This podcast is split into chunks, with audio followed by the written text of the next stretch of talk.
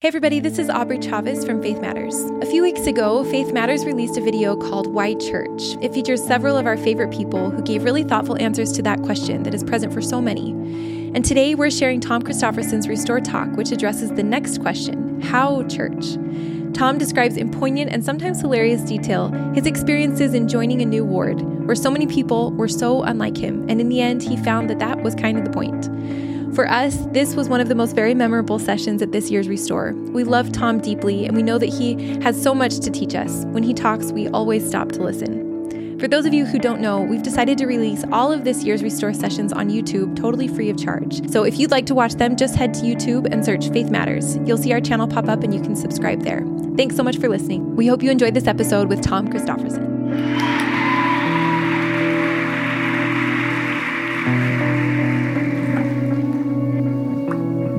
Seeing a, uh, transparent podium reminds me of a fundraiser I was at one time with Ann Richards, who had been the governor of Texas.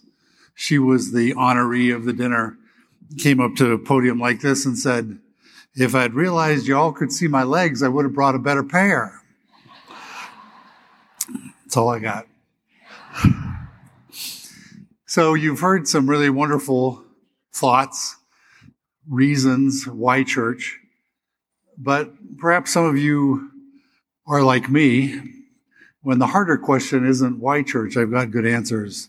The harder question is how church. And I'd like to spend a few minutes exploring that with you, but recognize that I am one person with one person's set of experiences. Um, and this is not a template for anyone else necessarily, but a hope that perhaps in our conversation you'll find some ideas that can be useful to you as you think about how church. In other places, I've shared uh, some of uh, my journey with regard to the church, or perhaps overshared it. Um, as a as a newly out gay man, I stepped away from the church for a couple of decades.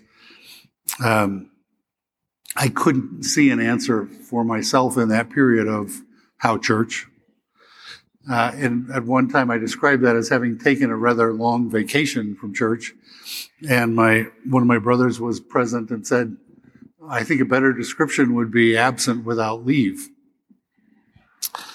Potato, potato, right? Um, anyway, over time, uh, as goals were achieved and the the enjoyments of life realized, I I recognized that I wanted to invest more effort into my spiritual life. And it was a point in life where uh, I felt that if I made a decision to return to church, it was my choice, not for anyone else's purposes, and that I would bring to it my own understanding of the gospel of Jesus Christ. My friend Megan Decker has said that when we are at turning points in our lives, we can resolve to always turn toward Jesus.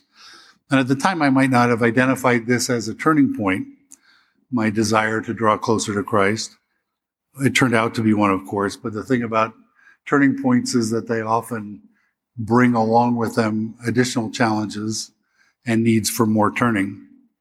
So my first answer when I was considering whether I could re-engage with the church was to sneak into sacrament meetings already in progress and head out as soon as amen was uttered, uh, so that it wasn't a social experience, but it was an opportunity for me to see how I would feel, what I would connect in terms of messages given and feelings of the Spirit. COVID for me was much the same thing, that, that sort of very solitary inward journey. It also eliminated my personal standards of dress and grooming. Uh, perhaps some of you can relate to that one as well. Um, COVID was followed by a temporary move into another ward where my experience with church was more outwardly social, but less tethered, where I felt more of should and less of would. Over the past 15 years, I've found that, that when my heart and mind and soul are fed in a spirit of loving association in a congregation, my ward is the church. Conversely, when I don't feel connected in that congregation, the church is that distant administrative behemoth that is largely unrelated to my personal spiritual journey. I moved into a, a, new ward about a year and a half ago, a rather different ward. Maybe a better description is quirky. Are any of you familiar with the Hulu series Schitt's Creek? There. Could you show the slide of that for me, please? Um, so, for those of you who uh, may be unfamiliar, it concerns a, a, wealthy, dysfunctional family in Beverly Hills whose business manager has now stolen all their money. The only thing they have left is what had been a gag birthday gift years earlier, the ownership of a motel in a small town called Schitt's Creek. The, the family decamps to this little town, and over the course of six seasons, uh, we come to know not only the idiosyncrasies of the family members, but also the quirks of all the people in the town. Over those seasons, we laugh a lot, but our hearts are touched because we come to see the goodness in each person. So when I say to you that I moved into the Schitt's Creek ward, I want you to hear that both in the sense of some unorthodox practices, maybe, but also in the goodness of the hearts of the people. Let me give you a few examples. So, uh, uh, first time attending Elders Quorum, that question I expect and dread. Uh, oh, are you related to Elder Christofferson? And I said, yes, his sister-in-law is married to my brother. I'm glad at least some of you got that, by the way. Uh, in that Elders Quorum, it was blank stares. And I thought, okay, a smart aleck is not the right way to approach these people. Um, I learned in attending that the first Sunday in this word perhaps ought to be called Fast and TMI meeting. Um,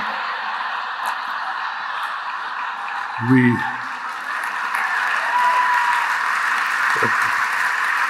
Uh, I should, in fairness, say most of the TMIs were visitors. But anyway. Uh, one unique cultural aspect of it that surprised me was when a person would begin their address in sacrament meeting and say, Good morning, the congregation responded, Good morning. Now, I've done aloha before, but good morning was a little odd. And I thought, well, this is kind of strange. Over time, I came to hear the love and support that were implicit in those words. I'm nervous, and when I say to you, good morning, you lovingly respond, good morning. I'm here for you.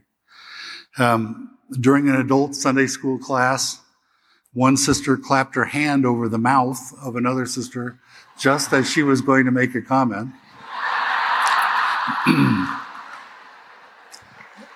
I think my eyes might have gotten a little wide and the first sister said to me, It's okay, she's my aunt. We're a little quirky. Now, in fairness, I would have to tell you that they've also had to get used to some aspects of unorthodox me.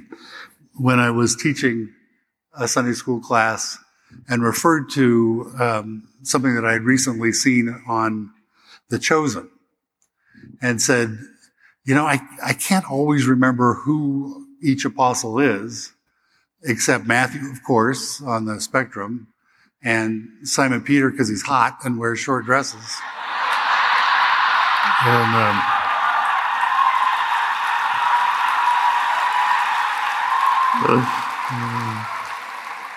am I right?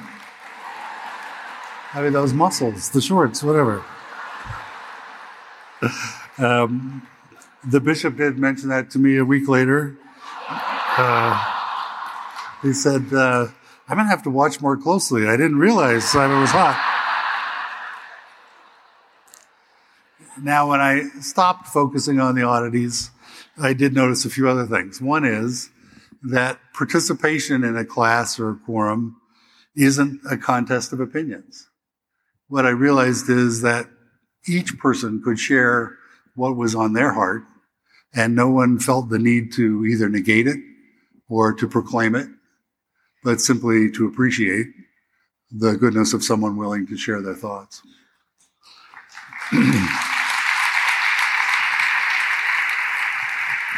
I've also been touched by the generosity of those with little. There is an older couple in the ward who goes around to three different Einstein bagels every night to pick up their day old bagels. They take those bagels to three different churches who have food banks. And then on Sunday morning, they bring bagels into our ward so that everyone in the ward has something they can enjoy for breakfast every day. Having enough to, to eat, to be able to pay rent, have transportation to a job, that is the focus of ministering efforts in the ward. And really in the genuine care that members evidence for each other. It's a ward where missionaries find uh, ongoing success because anyone they bring is welcomed. I think uh, particularly of a, a, young man who's been joining us for the past couple months, Jacob, who wears a t-shirt and shorts, has worn that every week for seven or eight weeks. Another brother wears uh, nicely clean pressed jeans and a, and a white shirt. And it is a reminder to me that the Lord looketh upon the heart.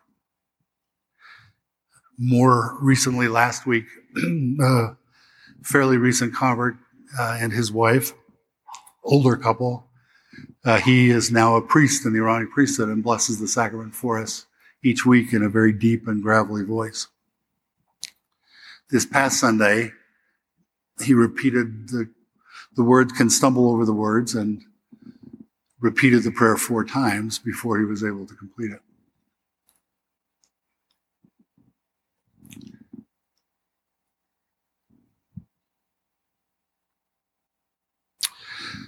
but that meant hearing that they may do it in remembrance of the blood of thy Son, which was shed for them four separate times. I've had a recent experience of what happens when blood doesn't flow.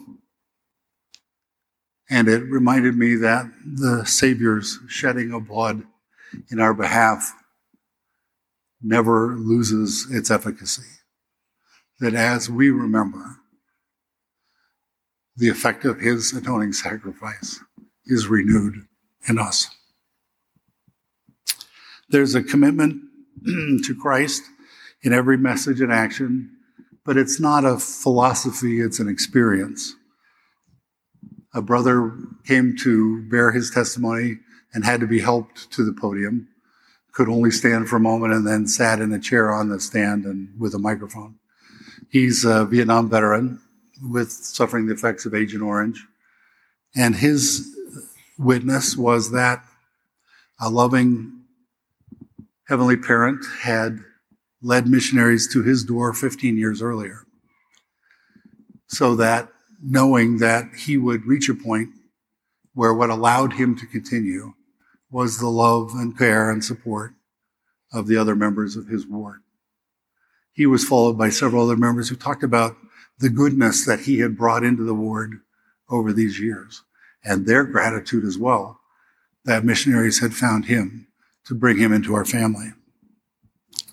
So perhaps it seems like when I say how church, what I'm saying is go find a great ward of humble disciples.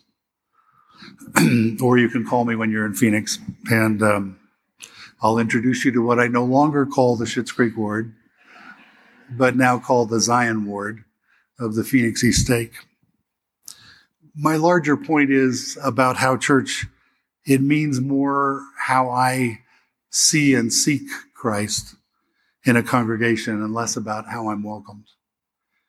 Seeing more deeply into the soul of another is a gift of the Lord's to be able, not that they have shed layers so that we see them more clearly, but that gift of being able to see what he so dearly loves about each one, which means the shedding of lenses in my own vision, of filters how church feels differently to me now, rather than as a primarily personal spiritual effort, It's a reminder that in a congregation with fairly few nuclear families, association is the essence of heaven. The meaning I find in restoration in the temple is binding the family of our heavenly parents, where each of us has a place, an honored place. I sense that our connections to one another as siblings in that eternal family will be rich and deep and verdant. The idea of those relationships seems sweeter to me and more abundant than to rule and reign. Claiming my place in the body of Christ now seems a willingness to receive the gifts that others bring to that body. How churches come to mean engaging in a regular practice of giving and receiving mercy. I've experienced in my life the effulgent mercy of Jesus Christ. My certainty is that his grace, his atoning sacrifice, will always be available to you and to me and to everyone we love. That we can always turn to him, the literal meaning of repentance. What I've tasted of the goodness of the Father of all mercies directs me toward a belief that eternity means progression. That the joy of serving and living with heavenly parents and Savior will be available to all willing to receive it through whatever additional learning and growing and healing processes are yet in store. Where can I live outside myself? Where can I live in Christ among others who are also trying to be like Him? That is how church to me. It is also how family, how community, how peace. My prayer for each one of us and for all those whose lives connect to ours is that whether how church takes place in a temple, a chapel, a mountain, a beach, a conversation in Starbucks, or any place else, I pray that because we have known the love of Christ, we will be given his gift of sharing it with every sibling of his family that we can reach, that we may be useful to him in accomplishing his work and his glory, that we may be his friends. In the name of Jesus Christ, amen.